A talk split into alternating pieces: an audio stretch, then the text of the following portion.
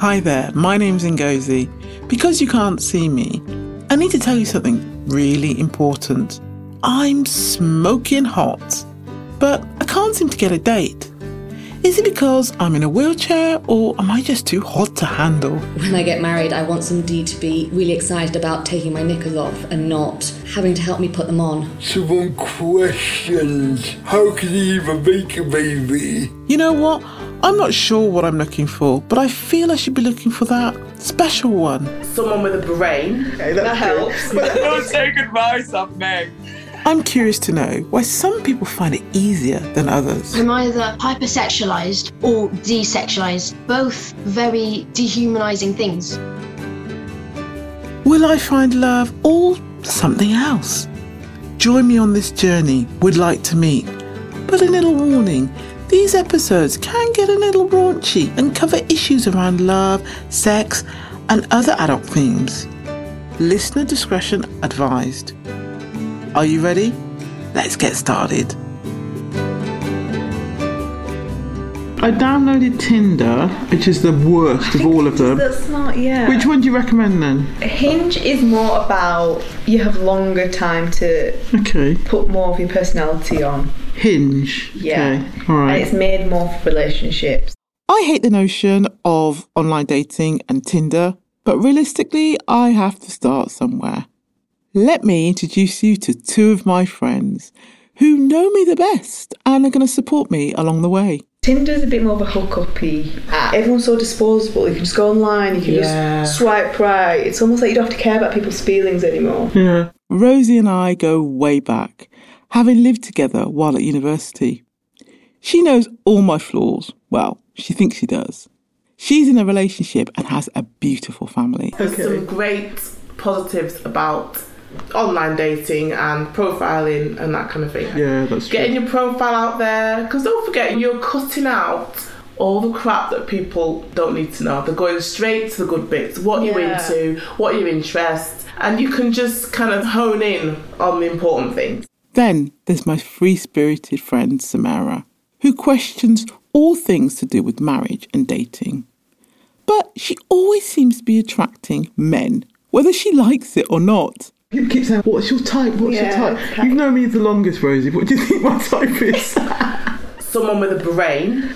Yeah, Okay, that's that helps. You can string a sentence together. A Brain's always good. Yeah, um, I do think that you need someone on your intellectual level. I don't think they have to go to university because that's not. No, I don't but care they've about had to have read a book. Yeah, absolutely. You know, and actually know what a book is. not, not just Kindle. We're talking like the paper kind that are on the shelf. you know, what do you think, Samera? Who do you think I go for? Because you know, you've not known me as long as Rosie. No, but it's interesting always hearing when we compare notes. You always say to me, you like someone stable and has got a good heart. They might not be conventionally attractive, but you like the little like kindness and like the softness in Something them. about- no, she likes that little like, oh, he's got a cute smile. Or, yeah, the way his nice eyes, eyes, yeah, yeah, nice see? thing, definitely. I She- think you want that back. You want someone to see those things in you, which hmm. to me are really apparent, but the elephant in the room will always be this beautiful woman happens to be in a wheelchair, and it just overtakes everything else. Like it has to be always a deal. Yeah. And there's one thing I'll say from even going out with you in the past, I always noticed how um, guys, whether it was friends of mine, friends of yours, just ran with, with me, they always seem to be surprised at how intelligent and sociable you were. And they get to know you, they'd be like, oh, she's so cool. And it was like, can you not see yourself being influenced by the fact there's a wheelchair there? You're not stopping just to mm. take that aspect away mm. and get to know mm. this beautiful female in front of you. And honestly, I can see why walls have gone up for you over the years because I bet if I've noticed it, you've damn well have noticed it. You know what I mean? Why am I doing this? I don't know actually. I don't know if I actually want to meet anybody, but I feel like I should be wanting to meet somebody. I think you've got so used to and so comfortable with the fact that you're not putting pressure on yourself to meet anyone because you're almost answering the question that hasn't been asked. by just not doing anything about it. That's true. That's very true. But hey, should we ever go at trying to hook me up? Yeah. All right, then let's try. What did you say? Happen. Hinge. Okay, wrong one. So Create an account. Okay, let's see what we have to do. How long does it normally take just to start? literally, I think it's a couple of minutes. Is just to it? go So it's a kind of it. easy process of just signing up. God, they want so much details. The question for me is Do I disclose if I have a disability? Because there must be other people like you thinking, how do I go about this? Do I say it? Do I not say it? No, no, you're right. I, I think, yeah, I think that would be really remiss of me to just go, I'm not going to date anybody who's disabled because if they're like me, I, it, hey, it'd be amazing to meet somebody, somebody like me Yeah. who's equally independent and just wants to meet somebody. Yeah, I haven't got a problem with that. This is amazing.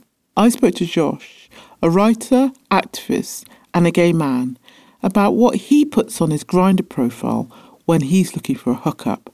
Due to Josh's disability, he speaks with the support of his personal assistant. Grindr profiles are pretty damn pretty short. Grindr profiles are pretty short. My opening message tells the people exactly what I want. Some people say it's too direct, but there's always a fine balance.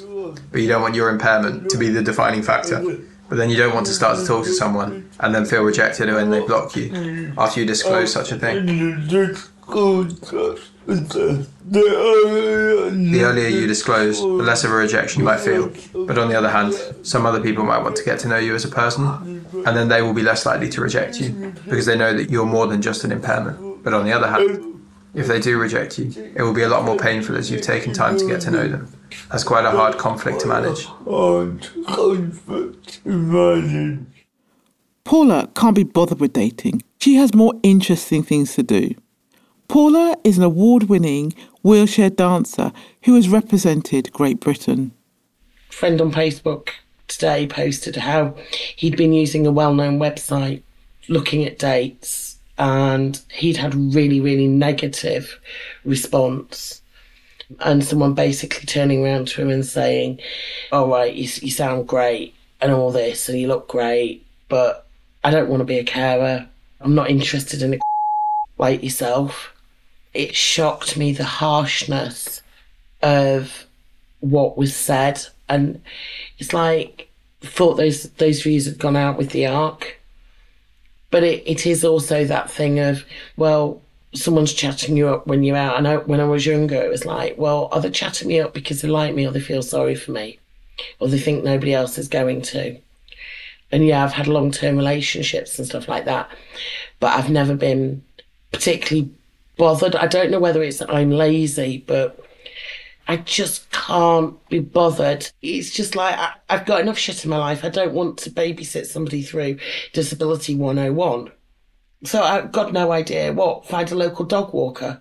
That's the most chance at the moment I've got is bumping into a fellow person who's got a dog. Hope our dogs get along and hope they're single. that is the most chance I've got realistically of getting a date at the moment. Yeah, that's one up on me. I, I, I haven't got a dog. Get a dog. I, I no, there's a lot more than just getting a dog, isn't there? But um, just, I wish it was just that simple. exactly. I spoke to Kiruna, an actress, an absolutely extraordinary person. We discussed so much, starting with seeing herself as disabled. I think I really realised people saw me as different at university. I know that there were guys that were attracted to me at high school and at university who would have been stopped by thoughts of can she have children? Will people think I'm weird that I'm attracted to her? Oh, it's just too hard. I'll wait to fancy somebody else, which, let's face it, 20 year old men do every five seconds. Yeah, that's true. So, what was dating like then? Did you ever date it at that didn't age? happen. I had my heart so um, firmly in a box. There was a lovely guy who was interested in me that only as an adult looking back I realised was the case. Like I think I I'd identified or, or been made to feel by society so asexual or so undesirable that I couldn't really spot it. Everyone's nervous when they date. So if you then start to add the concept of privilege and how far away you are from the most dateable, shaggable person in the entire world, that fear of rejection just it gets bigger. How did you date? You know, was it because the internet wasn't? I didn't date till I was like, no, I waited a long time. I had male friendships that, in a way, were precursors to dating, in that it was like I was practicing actually just being out and about and comfortable with an average height man in public, which I know sounds uh, sad to have to admit, but actually, on a level, I think that was where I was at in my late teens, was actually just being comfortable being out with a boy and not feeling judged that people were judging him for being my friend or me being his friend, which is so sad because he hadn't even added the element of, you know, sort of sexiness or attraction yet. I had my first boyfriend when I was 24, and I'm going to be really honest. He was into me. He was a lovely boy, lovely man, I should say. I wasn't really into him, but I was desperate for the practice. Nicola is an actor and managed to find love. She said, I know when I became disabled, that was something that was almost like an overwhelming fear because the stick was so ugly. And now I look back and think, really? Really? I don't think we we big up the beauty of disability and the beauty that is is there. People sort of see I always believed that people just they saw the stick and then they saw me. Or if I was in my wheelchair, they looked over my head. I spoke to somebody on the dating scene.